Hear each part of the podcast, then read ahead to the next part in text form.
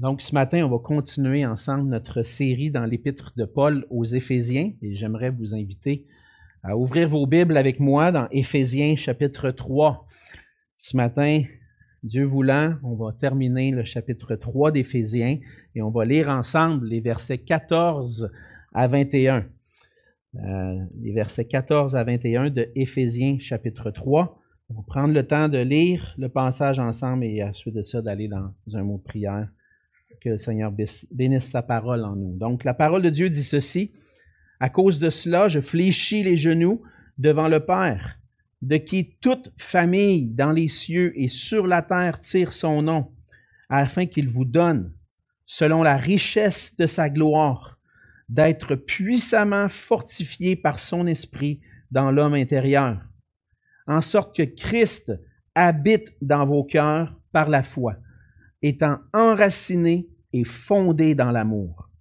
Que vous puissiez comprendre avec tous les saints quelle est la largeur, la longueur, la profondeur et la hauteur, et connaître l'amour de Christ qui surpasse toute connaissance en sorte que vous soyez remplis jusqu'à toute la plénitude de Dieu. Or, à celui qui peut faire, par la puissance qui agit en nous, infiniment au-delà de tout ce que nous demandons ou pensons, à lui soit la gloire dans l'Église et en Jésus-Christ, dans toutes les générations, au siècle des siècles. Amen. On va se courber encore une fois un instant. Seigneur, c'est ta parole que nous venons de lire, cette parole que tu as inspiré, que tu as soufflé par ton esprit pour que nous puissions la recevoir, Seigneur. Sois avec nos cœurs, Seigneur, afin que nous puissions recevoir cette parole telle qu'elle est, comme venant de toi, et que cette parole puisse, par ton esprit, Seigneur, nous transformer, nous amener à vivre pleinement pour toi, à être remplis de toi, Seigneur, et à vivre pour ta gloire. Bénis ce temps dans ta parole, Seigneur, et c'est au nom de Jésus que je te prie. Amen. Amen. Qu'est-ce que des parents désirent le plus pour leurs enfants? On peut se poser la question ce matin puis dire qu'est-ce que je désire le plus pour mes enfants? Je pense qu'on désire en fait ce que nous, on désire aussi. On désire que nos enfants soient heureux, trouvent le bonheur dans la vie. Il y a un philosophe, Blaise Pascal, qui disait que toute l'énergie de l'homme, de l'être humain, va vers le fait de poursuivre le bonheur sur la terre, de trouver le bonheur. Et puis même parfois, certains qui vivent même des détresses à cause qu'ils ne trouvent pas le bonheur, pensent qu'ils vont, en s'enlevant la vie, être mieux. Donc, tout être humain poursuit une chose et poursuit le bonheur. Et ce qu'on voudrait pour nos, enfants, évidemment, comme parents, c'est que nos enfants puissent trouver le bonheur. On pourrait dire qu'on voudrait que, nos enfants puissent trouver le bonheur et être épanoui dans la vie en étant dans une relation avec le Seigneur Jésus, avec Jésus-Christ. Comme chrétien, c'est sûr, c'est ce qu'on voudrait. Parce que comment on peut réellement trouver le bonheur, la parole de Dieu nous l'enseigne, c'est en étant dans une relation intime avec le Dieu qui nous a créés. Et on voudrait voir nos enfants grandir dans la foi, grandir en maturité, arriver à une certaine maturité pour faire les bons choix, pour choisir de marcher avec le Seigneur et faire des bons choix, trouver la, sagesse dans la vie. Et c'est tout à fait normal pour des enfants, pour des parents, je veux dire, de désirer que leurs enfants grandissent en sagesse, grandissent en maturité.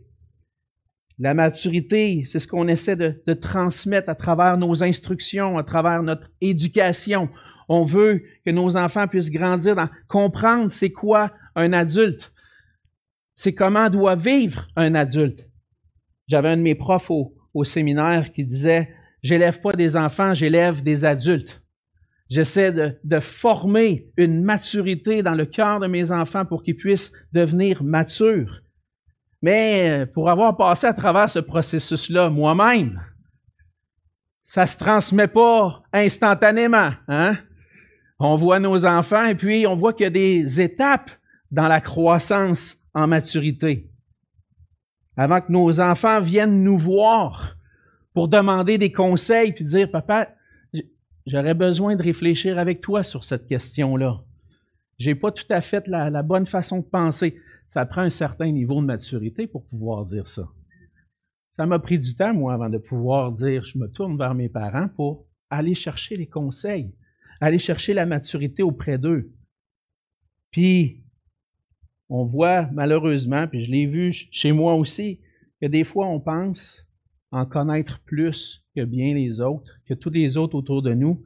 Et puis on a, demande pas nécessairement les conseils. Ça me console quand je regarde mes enfants, puis là je prends le temps de me rappeler. Toi, comment t'étais, Alexandre? Oh, ouais, j'étais pas bien ben mieux, hein? on a appris, et puis avec le temps, on apprend à grandir en maturité. Mais tout comme les enfants qui grandissent progressivement comme des adultes matures, c'est la même chose pour des chrétiens.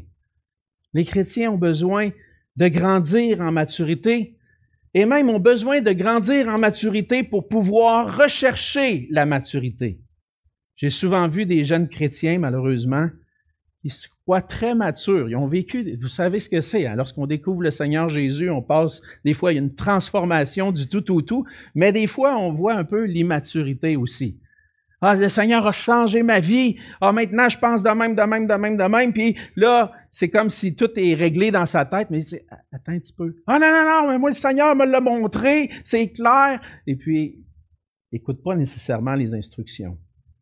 À travers notre croissance, on passe à travers des étapes et on devient de plus en plus mature. Et ce que je vois dans le passage de ce matin, ce qu'on voit ensemble, on voit l'apôtre Paul.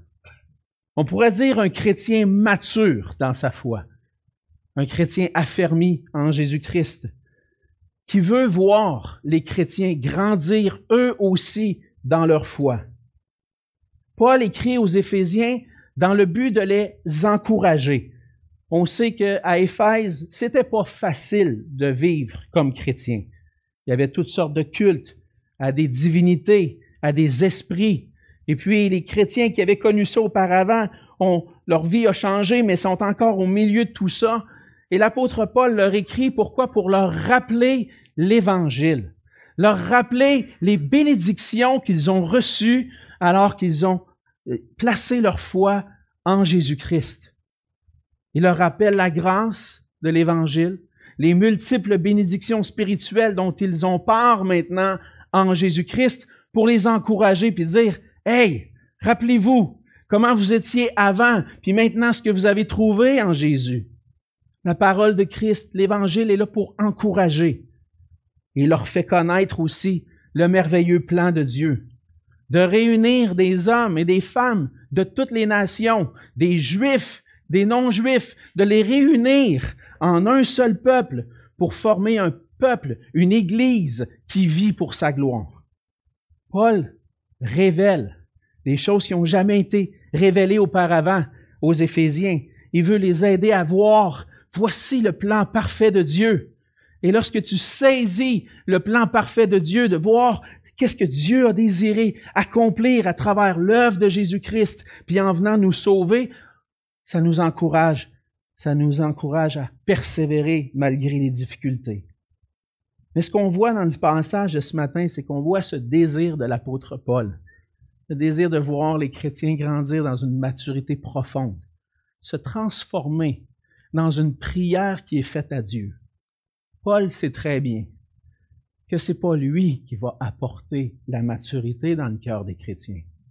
Lui est là pour, comme il dit aux Corinthiens, Hein? J'arrose, un sème, l'autre arrose, mais Dieu fait croître. Et on dépend totalement de Dieu, totalement, entièrement, dans le ministère de l'Évangile pour que des chrétiens puissent grandir dans une pleine maturité.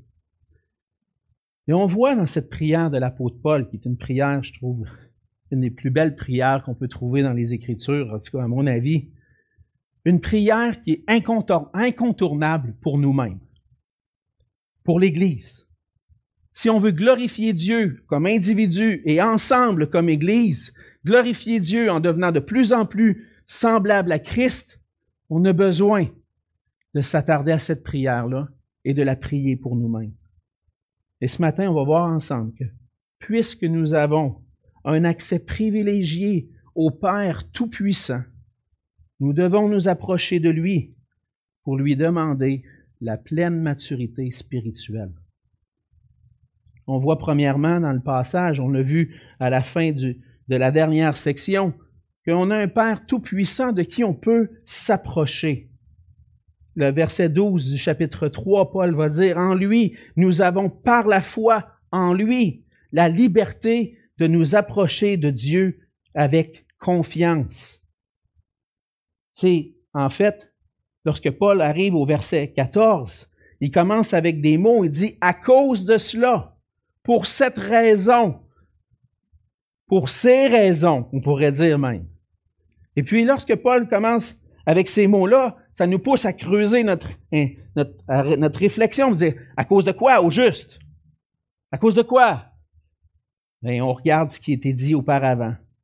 Puis on voit même au début du chapitre 3, verset 1, que Paul avait déjà commencé à dire, à cause de cela, moi, Paul, le prisonnier de Christ pour vous païens, et puis il avait interrompu, on avait vu ça ensemble, il avait interrompu son élan pour expliquer quelque chose d'extraordinaire que Dieu a fait et comment le Seigneur l'a utilisé pour communiquer le mystère de Christ. Mais Paul reprend cet élan-là du chapitre 3, verset 1, à cause de cela, et il le reprend au verset 14 en disant les mêmes mots, à cause de cela. Alors, à cause de quoi au juste?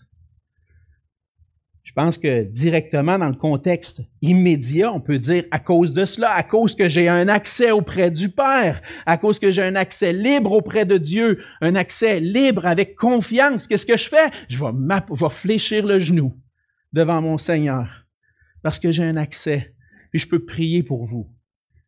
Mais dans le contexte plus large du début de l'épître, je pense que c'est à cause de tout ce qui a été dit auparavant à cause que vous êtes maintenant en Jésus-Christ. Par la foi en lui, vous avez été unis à lui. Maintenant que vous êtes vous, avez une nouvelle identité, vous appartenez à Jésus-Christ, vous êtes un enfant de Dieu, vous êtes des héritiers, vous êtes adoptés, vous êtes... Hey, on en a dit des choses, hein? À cause de tout ça. À cause de tout ça. Maintenant, on a un accès auprès de Dieu. À cause aussi qu'on est un peuple maintenant, un peuple formé de juifs et de non-juifs qui ont cet accès auprès de Dieu, à cause qu'on est ensemble, à cause qu'on peut s'approcher de notre Dieu. En fait, Paul est en train de dire, je profite de ce libre accès à cause de mon union, de ma foi en Jésus-Christ. Je peux profiter de ce libre accès auprès de Dieu ce libre accès avec confiance, c'est ça qui va motiver la prière de Paul à partir du verset 14. J'ai un accès auprès de Dieu, un accès privilégié en Jésus-Christ, pas à cause de moi, pas à cause de ce que j'ai accompli, mais à cause de ce que Christ a accompli pour moi. J'ai tellement été privilégié que qu'est-ce que je vais faire? Je vais, en profiter de ce privilège-là. Je vais m'approcher de Dieu avec confiance. Puis je vais prier pour vous cette prière-là complète en fait aussi la prière qui a été commencée au chapitre 1, que Paul a, a, exprimé. On avait vu au chapitre 1, verset 15.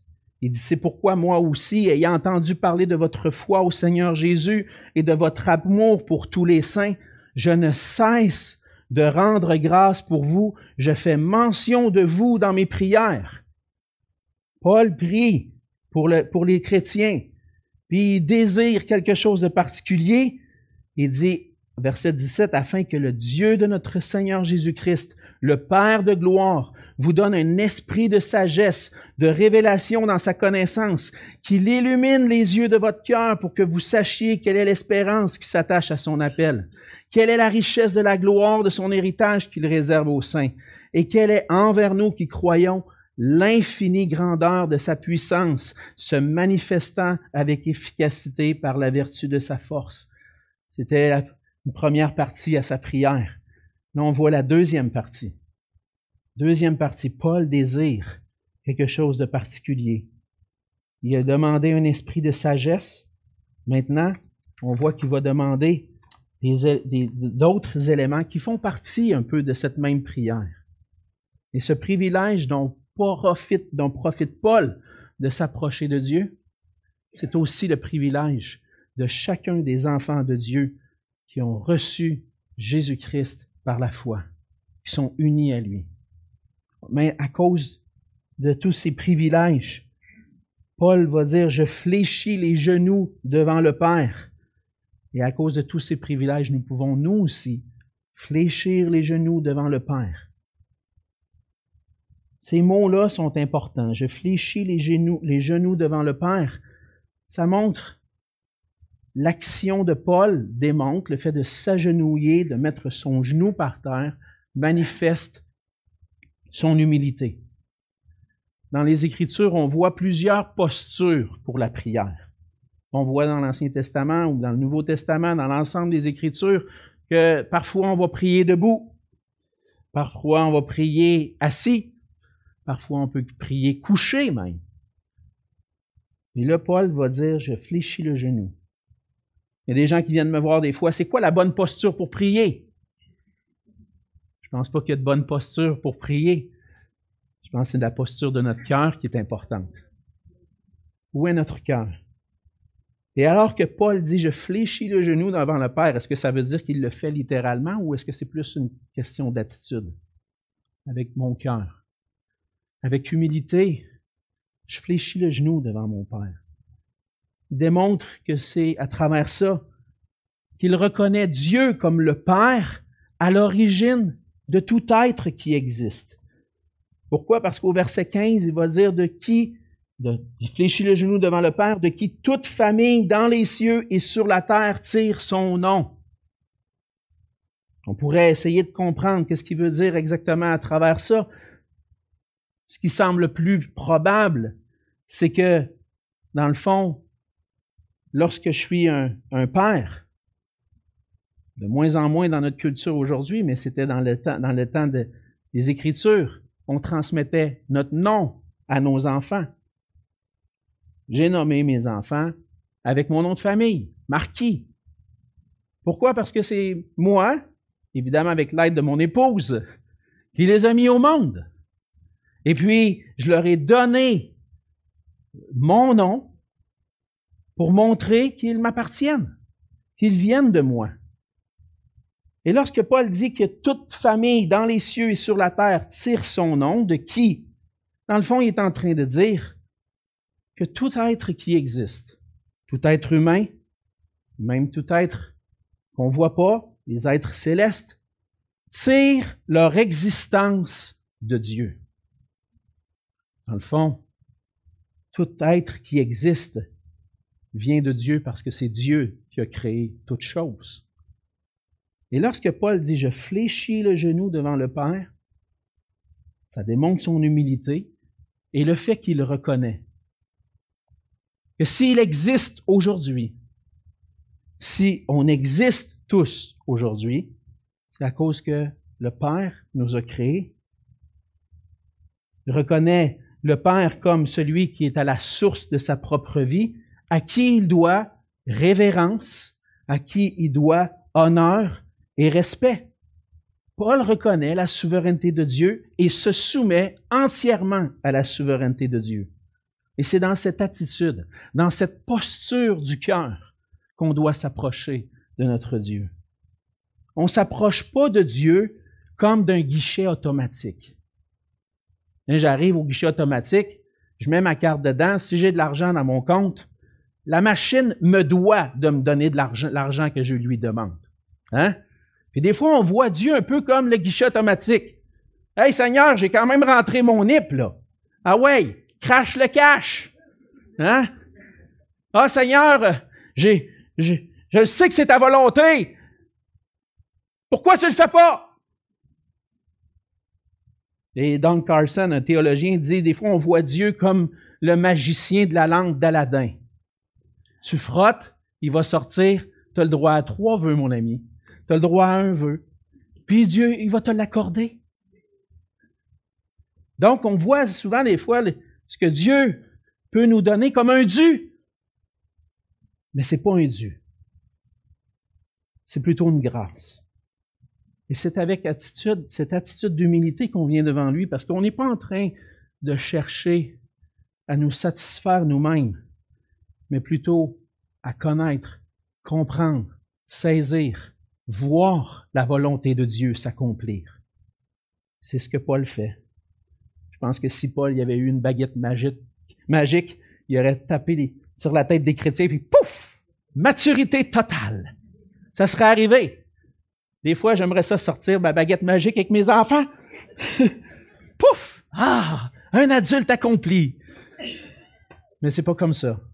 On est soumis à Dieu, à sa souveraineté. On se fléchit le genou devant lui, puis on dit, Seigneur, ça dépend de toi, ça dépend pas de moi. Et c'est ce que Paul vient faire avec cette attitude d'humilité. Il reconnaît la souveraineté de Dieu, mais il sait qu'il peut s'approcher de lui librement et avec confiance parce qu'il est en Jésus-Christ. Et donc, notre, notre, dépendance envers Dieu se manifeste lorsque l'on s'approche de lui dans l'humilité et dans la confiance. On dépend totalement de Dieu. C'est ce qu'on voit premièrement. Deuxièmement, on voit dans le passage que notre Père a le pouvoir de nous donner ce qui est nécessaire pour vivre la plénitude spirituelle. C'est ça que, dans le fond, Paul prie.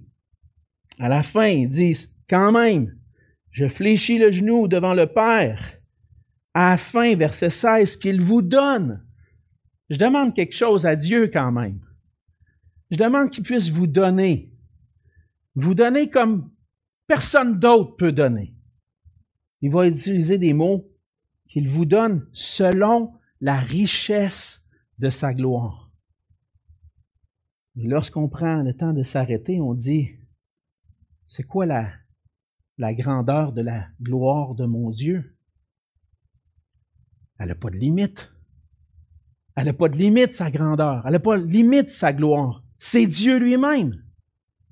Et Paul utilise ces mots-là pour dire, voici combien Dieu est riche en gloire et voici combien Dieu n'est pas limité dans la façon dont il peut répondre à cette requête de prière-là. Paul vient avec confiance devant le Seigneur parce qu'il sait que Dieu peut donner selon la richesse de sa gloire.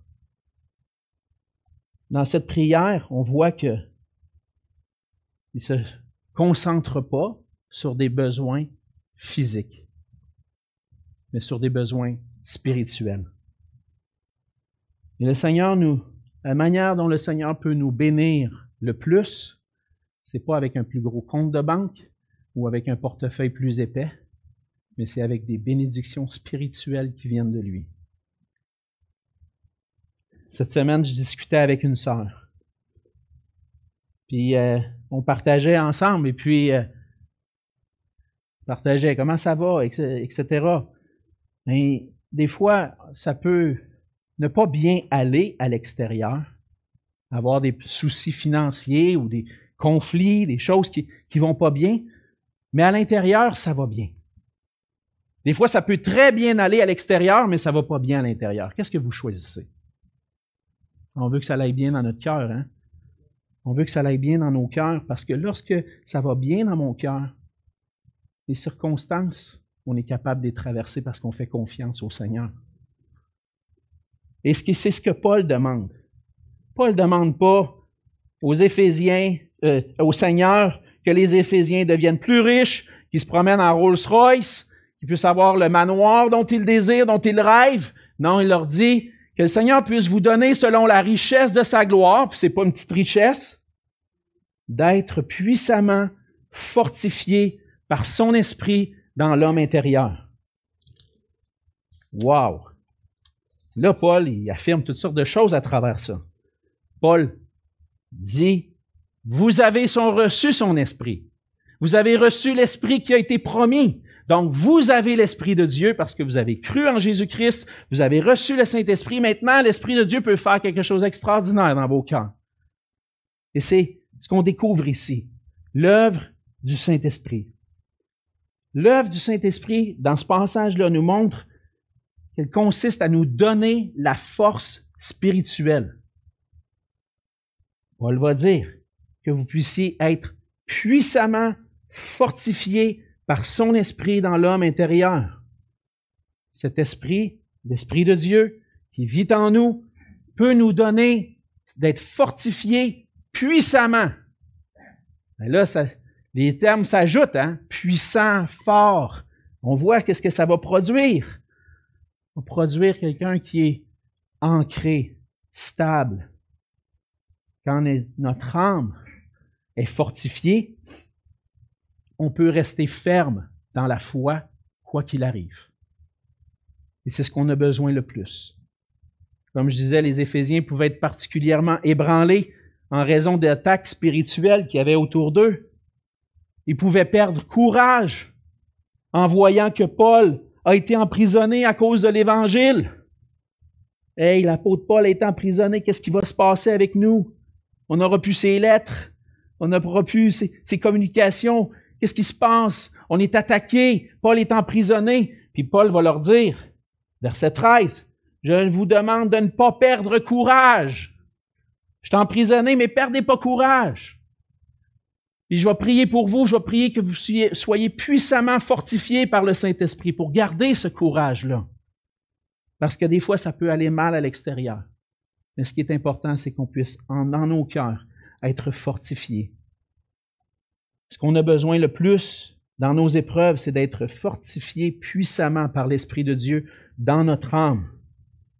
Dans 2 Corinthiens 4, versets 16 à 18, Paul va dire aux Corinthiens, c'est pourquoi nous ne perdons pas courage.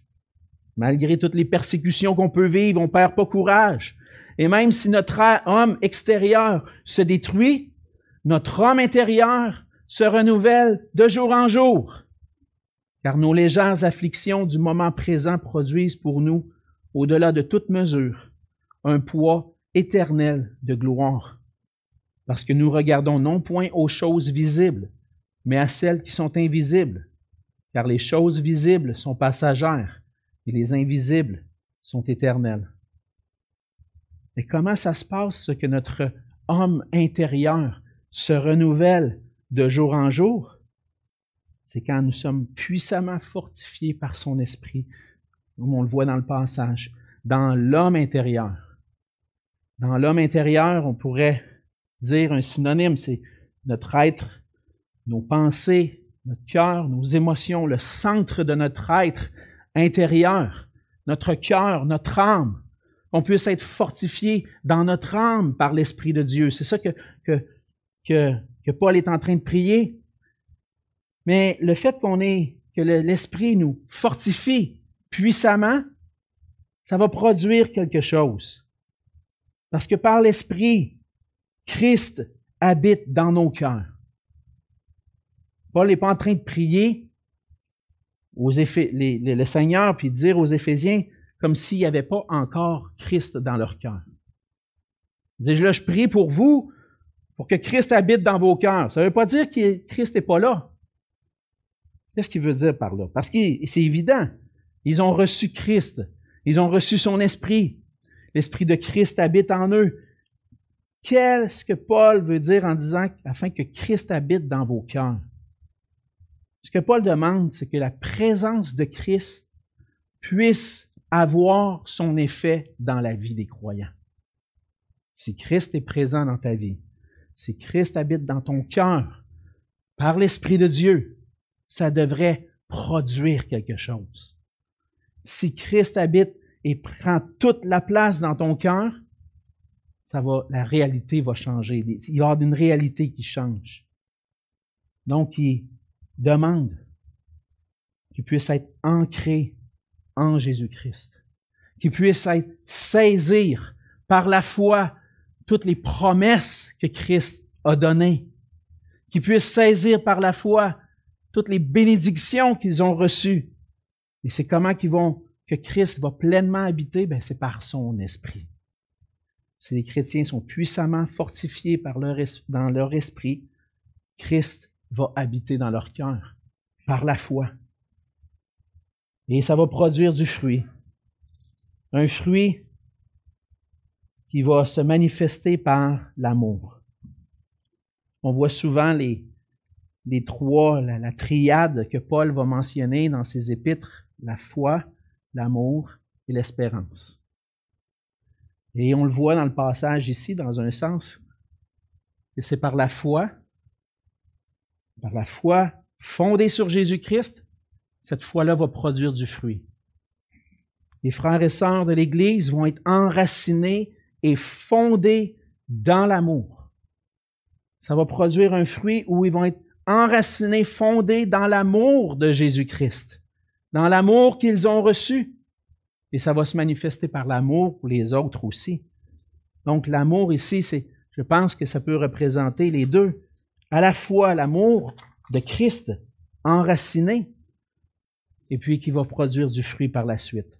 C'est une foi, dans le fond, lorsque Christ habite dans les cœurs, c'est une foi qui produit du fruit. Lorsque on parlait de maturité tout à l'heure, lorsque vous faites vos semis au printemps, peut-être que vous avez commencé, certains d'entre vous, vous commencez vos, semis à l'intérieur pour les sortir à l'extérieur quand le beau temps va arriver, quand le sol va être prêt. Mais lorsque la, la, la semence commence à germer, elle est fragile. Il faut faire attention. On ne la transplante pas de n'importe quelle façon, il faut y aller délicatement. Je ne transporte pas une petite, un petit germe comme une plante qui, a des racines. Mais à mesure que cette semence-là prend racine, elle va croître, elle va se solidifier. J'ai un arbre dans ma cour, je ne sais pas quel âge qu'il a. Mais il n'y a rien qui va l'arracher de là, sinon c'est le doigt de Dieu. il est tellement gros. Le tronc, là, je suis pas capable de faire le tour avec, il tellement, il est tellement gros. Il est enraciné. Il a pris de la maturité avec le temps. Fait que peu importe la tempête qui va passer, cet arbre-là va rester debout. Et c'est ce que Christ veut faire en nous. Qu'on puisse être enraciné dans son amour. Et Paul va aller un peu plus loin pour qu'on puisse saisir cet amour-là. Verset 18, que vous puissiez comprendre avec tous les saints quelle est la largeur, la longueur, la profondeur et la hauteur, et connaître l'amour de Christ qui surpasse toute connaissance, en sorte que vous soyez remplis jusqu'à toute la plénitude de Dieu. Wow! C'est extraordinaire ce qu'il est en train de se dire là. là. Ça se peut-tu, ça? Que je sois rempli jusqu'à toute la plénitude de Dieu. Un chrétien qui grandit en maturité va manifester la plénitude du Saint-Esprit. C'est ce qu'on va voir. Mais avant, Paul va dire, vous avez besoin d'être enraciné, fondé dans l'amour de Christ. Vous avez besoin de comprendre avec tous les saints. Et là, il va utiliser des termes de dimension. La largeur, la longueur, la profondeur, la hauteur. Ça fait référence à la grandeur de l'amour de Christ qui va venir au, au, verset suivant. Cet amour-là est tellement grand qu'il est difficile d'en déterminer les dimensions. C'est un peu ça que Paul est en train de dire. Regarde en haut, cet amour-là n'a pas de limite. Regarde en bas, il n'y en a pas non plus. Regarde la longueur, regarde la largeur, prends toutes les dimensions que tu peux, tu verras pas de limite à cet amour-là. Il est tellement grand. Parce qu'il surpasse toute connaissance. Mais là, Paul est en train de dire, tu veux qu'on comprenne quelque chose qui n'est pas comprenable? Oui, c'est ça. Parce que ça va être, ça va prendre, je pense, l'éternité à saisir l'amour de Christ. Est-ce qu'on va y arriver un jour? Je suis pas sûr. Tellement cet amour-là est grand. Mais aujourd'hui, ce que vous avez besoin, ce que j'ai besoin, c'est de saisir qu'on a un sauveur qui nous a aimés au plus haut point. Chercher à sonder cet amour-là, j'ai besoin, ça va me prendre l'éternité. Sonder, puis chercher à le saisir. Pourquoi? Comment? Réfléchir à, cet, à cet amour-là. Mais c'est pas seulement une connaissance intellectuelle de cet amour-là, mais plutôt l'expérience de cet amour. J'ai expérimenté l'amour de Christ réellement. Quand j'ai saisi par la foi l'œuvre qu'il avait accomplie pour moi à la croix.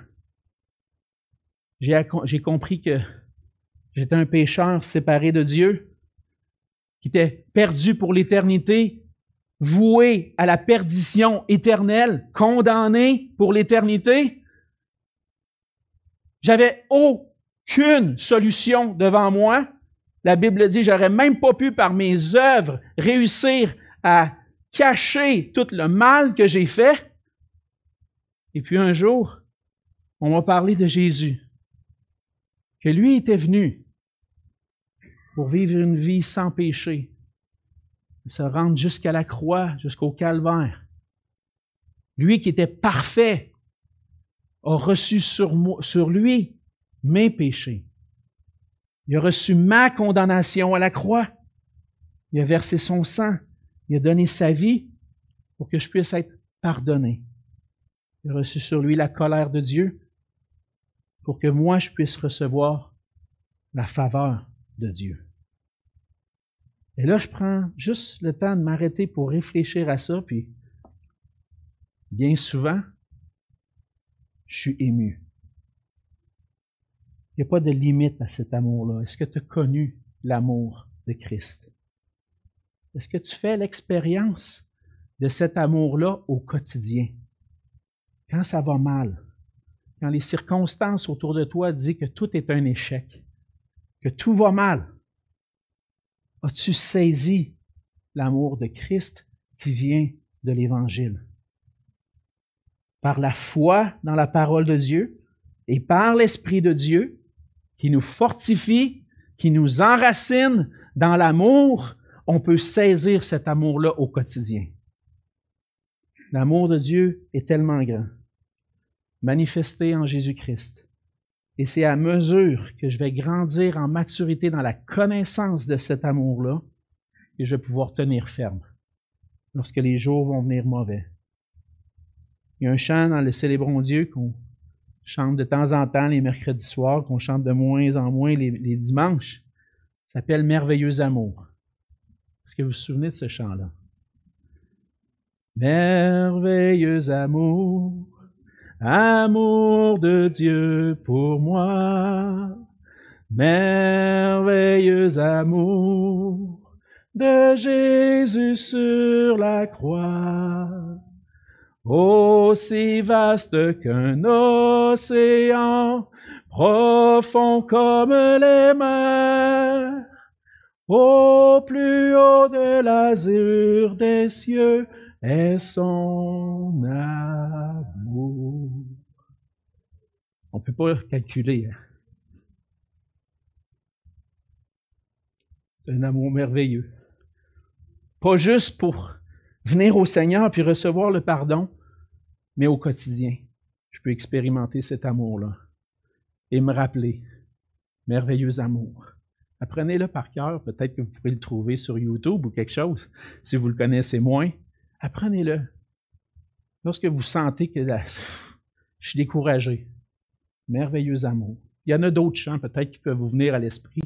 C'est ce que j'aime avec la louange. C'est que les chants, les notes et tout ça, la musique nous aide à nous rappeler des fois les paroles. Hein? Puis là, on se met ça dans nos cœurs, puis on dit, change la cassette. J'ai besoin de saisir la cassette de l'amour de Dieu, puis de l'appliquer à mon cœur. Parce que cet amour-là est tellement grand, mais on n'a pas fini encore, hein? Connaître l'amour de Christ qui surpasse toute connaissance, verset 19, en sorte que vous soyez remplis jusqu'à toute la plénitude de Dieu. Qu'est-ce que Paul veut dire par là? Parce qu'on entend toutes sortes de choses. On entend toutes sortes de choses dans le monde chrétien, puis avec la tradition catholique romaine, avec des mystiques euh, qui se sont euh, mis à chercher une expérience extraordinaire de relation avec Dieu. On peut confondre la créature puis le créateur. Je m'explique parce que à un certain moment donné, certains mystiques cherchaient la contemplation, à voir Dieu, à vivre, ressentir l'amour de Dieu, qui était tellement unis à Dieu qu'ils se perdaient en Dieu. que c'est ça que Paul veut dire ici? On va voir plus tard dans Éphésiens que la plénitude de Dieu, c'est la plénitude du Saint-Esprit. En fait, la plénitude de Dieu, c'est pas d'avoir une expérience extraordinaire d'un amour qui surpasse mon intelligence puis que j'arrive pas à saisir. Être rempli de la plénitude de Dieu, c'est être enraciné dans l'amour de Dieu, c'est être fortifié par son esprit, c'est représenter le caractère de Dieu, sa sainteté. Représenter Jésus-Christ dans mon être. Pour être rempli jusqu'à toute la plénitude de Dieu, j'ai besoin de saisir la grâce de Dieu pour moi. Mais ce que ça va produire en moi, c'est la sanctification. Ça va produire le caractère de Dieu dans ma vie.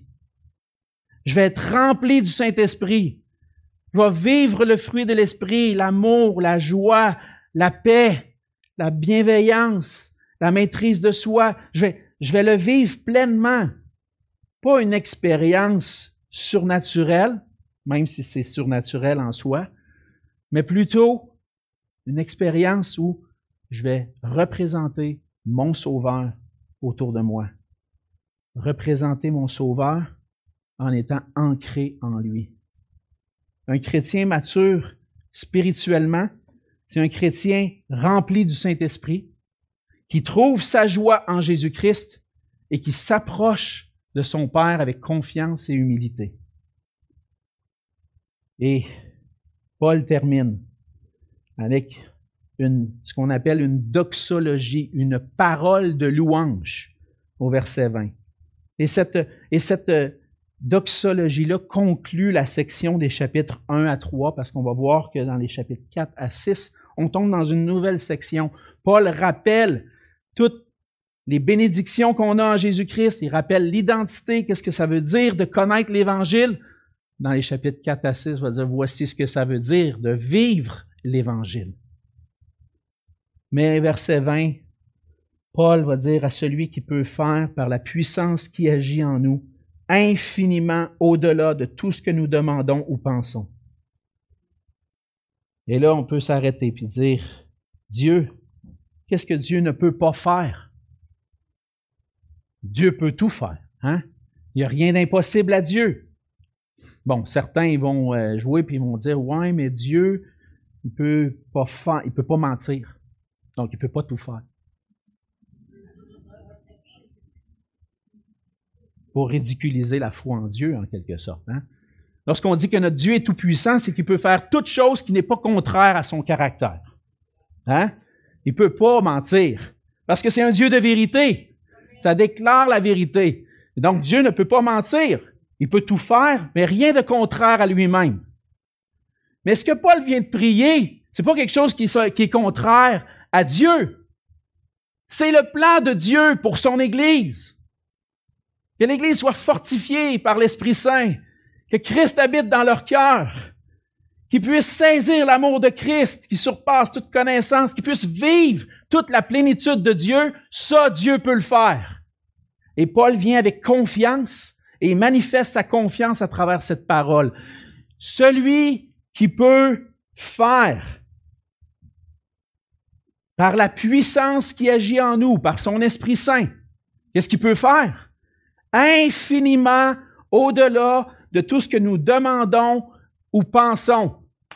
Attention de ne pas prendre ce verset-là hors contexte. Parce que c'est souvent, ah, Dieu peut faire au-delà de... Qu'est-ce qu'il va faire? par la puissance qui agit en nous, infiniment au-delà. Pour toi, c'est dire la, plénitude de Dieu, tu dis, c'est impossible pour moi. Moi, j'ai abandonné ça. Je le vois là dans ma vie, je lutte avec tel péché, la colère, la convoitise. J'ai beau avoir lutté, là, puis ça marche pas. Peut-être que tu es découragé. Peut-être que tu es rendu à ce point-là dans ta vie, tu dis, moi, j'arrête de lutter, ça donne rien. Ce que je vois dans le passage, c'est que des fois, on peut perdre la foi, même dans la capacité de Dieu à nous transformer. Mais Paul, lui, n'a pas manque de, ce manque de foi-là. Il croit fermement. Tout ce que je peux imaginer ou penser dans ma transformation spirituelle pour devenir de plus en plus semblable à Christ, Dieu peut le faire. puis je pourrais même des choses que je pourrais même pas imaginer. Dieu peut le faire. Et Dieu et Paul déclare ici sa, sa pleine confiance dans la toute puissance de Dieu et va déclarer la gloire de Dieu. Au verset 21, à lui soit la gloire dans l'Église et en Jésus-Christ, dans toutes les générations, au siècle des siècles, parce que Dieu se glorifie à travers son peuple. Dieu se glorifie dans l'Église. Puis des fois, ça se peut que tu regardes l'Église et tu dis, ouais, la gloire de Dieu a fait pitié. Mais Dieu peut faire des grandes choses. Et Dieu peut faire en sorte que nos cœurs sont transformés pour qu'on puisse briller pour la gloire de Dieu, parce que c'est à ça que Dieu nous appelle. Briller pour sa gloire. Un peuple qui célèbre la gloire de sa grâce. C'est ce que le Seigneur nous appelle à faire. Et la gloire de Dieu se manifeste dans l'Église par des hommes et des femmes de toutes les nations qui ensemble ont été réconciliés avec Dieu, qui ensemble célèbrent la gloire de Dieu. Tu veux voir la gloire de Dieu? Regarde l'Église et regarde à ce que Jésus-Christ a accompli, parce que la gloire de Dieu paraît en Jésus-Christ aussi. Lorsque Jésus est venu sur la terre, à la fin de son ministère, dans Jean 17, il va prier le Père, il va dire, après avoir ainsi parlé, Jésus leva les yeux au ciel et dit, Père, l'heure est venue. Glorifie ton Fils, afin que ton Fils te glorifie, selon que tu lui as donné le pouvoir sur toute chair, afin qu'il accorde la vie éternelle à tous ceux que tu lui as donnés. Or, la vie éternelle, c'est qu'ils te connaissent, toi, le seul vrai Dieu et celui que tu as envoyé, Jésus-Christ. Je t'ai glorifié sur la terre, j'ai achevé l'œuvre que tu m'as donnée à faire. Comment Jésus a glorifié le Père? En accomplissant l'œuvre du salut et en appelant des gens à venir à lui pour recevoir la vie éternelle. Vous voulez voir la gloire de Dieu? Regardez l'œuvre de Dieu en Jésus-Christ. Regardez à l'Église. La gloire de Dieu est manifestée de cette façon-là, mais c'est sûr qu'un jour, lorsqu'on va le voir face à face, on va le voir dans sa gloire parfaite. Mais en, en attendant, sur la terre, la gloire de Dieu se manifeste à travers nous. Et c'est ce qu'on veut faire. Dans toutes les générations, au siècle des siècles, donner gloire à ce Dieu éternellement glorieux. Frères et sœurs, on a un accès auprès du Père Tout-Puissant et on doit s'approcher de lui pour prier cette prière-là. Seigneur, amène-nous à une pleine maturité spirituelle. On doit profiter du privilège d'aller vers lui avec confiance. Et auprès de, lorsqu'on s'approche de lui, prier avec confiance que le Père peut nous fortifier, peut faire habiter Christ dans nos cœurs et nous faire resplendir de la sainteté de sa gloire. Et tout ça contribue à sa gloire. L'Évangile nous a transformés. On n'est plus ce que nous étions, mais nous devons affermir ce que nous sommes devenus. Mais sans la prière, c'est impossible. La prière, c'est l'instrument que Dieu utilise pour nous sanctifier. Je vous donne un petit devoir cette semaine. Ouvrez vous la parole dans Éphésiens 3. Lisez les versets 14 à 21. Et prenez chaque ligne du passage et priez pour vous, pour vous-même et pour l'Église à travers ce passage-là. Et lorsqu'on prend le temps de le faire, je peux vous le dire parce que j'ai pris le temps de le faire, le Seigneur met en lumière des choses où il veut travailler. Est-ce que je suis fortifié par son esprit présentement ou je suis en train de vivre du découragement? Est-ce que Christ habite dans mon cœur ou les pensées qui tournent dans ma tête, c'est pas concernant Christ, mais plutôt comme les choses vont mal? Puis là, on se met à s'analyser puis à analyser notre cœur, puis le Seigneur, qu'est-ce qu'il fait? Il nous sanctifie. La prière est un outil de sanctification pour le Seigneur dans nos vies pour qu'on puisse le glorifier. Et on a besoin de prier ça ensemble pour qu'on puisse vivre ensemble pour la gloire de Dieu. Prions, frères et sœurs, que le Seigneur nous transforme, et nous utilise efficacement dans notre génération pour sa plus grande gloire. Prions. Oui, Seigneur notre Dieu, on voit dans ce passage combien tu es glorieux, Seigneur, combien tu mérites toute la gloire au siècle des siècles. Parce que c'est toi qui peux faire par ton esprit des choses extraordinaires en nous, des choses même qu'on pourrait même pas demander, même penser. Ce que tu veux, Seigneur, premièrement pour nous, c'est notre maturité. Comme un bon père, Seigneur, on veut, tu, désires notre maturité comme des bons parents désirent la maturité de leurs enfants, qui puissent être heureux dans la vie. Et toi, Seigneur, tu veux notre bonheur en étant rempli de toi, en vivant ta sainteté et en te ressemblant toujours de plus en plus, Seigneur Jésus. Seigneur, en regardant en arrière et en regardant ce que tu as accompli pour nous à la croix, puis en regardant ce que tu as accompli pour nous en venant nous chercher, on voit là notre motivation pour faire cette prière. Seigneur, tu m'as sauvé, tu veux me transformer. Transforme-moi, Seigneur. Transforme-nous pour que ton Église puisse briller pour ta gloire et que le nom de Christ puisse continuer de briller autour de nous. Rends-nous des instruments utiles entre tes mains, Seigneur. On en a besoin. On a besoin de toi. On a besoin de ta grâce. Et ces choses, je te les prie, je te prie ces choses dans le nom précieux de Jésus-Christ. Amen.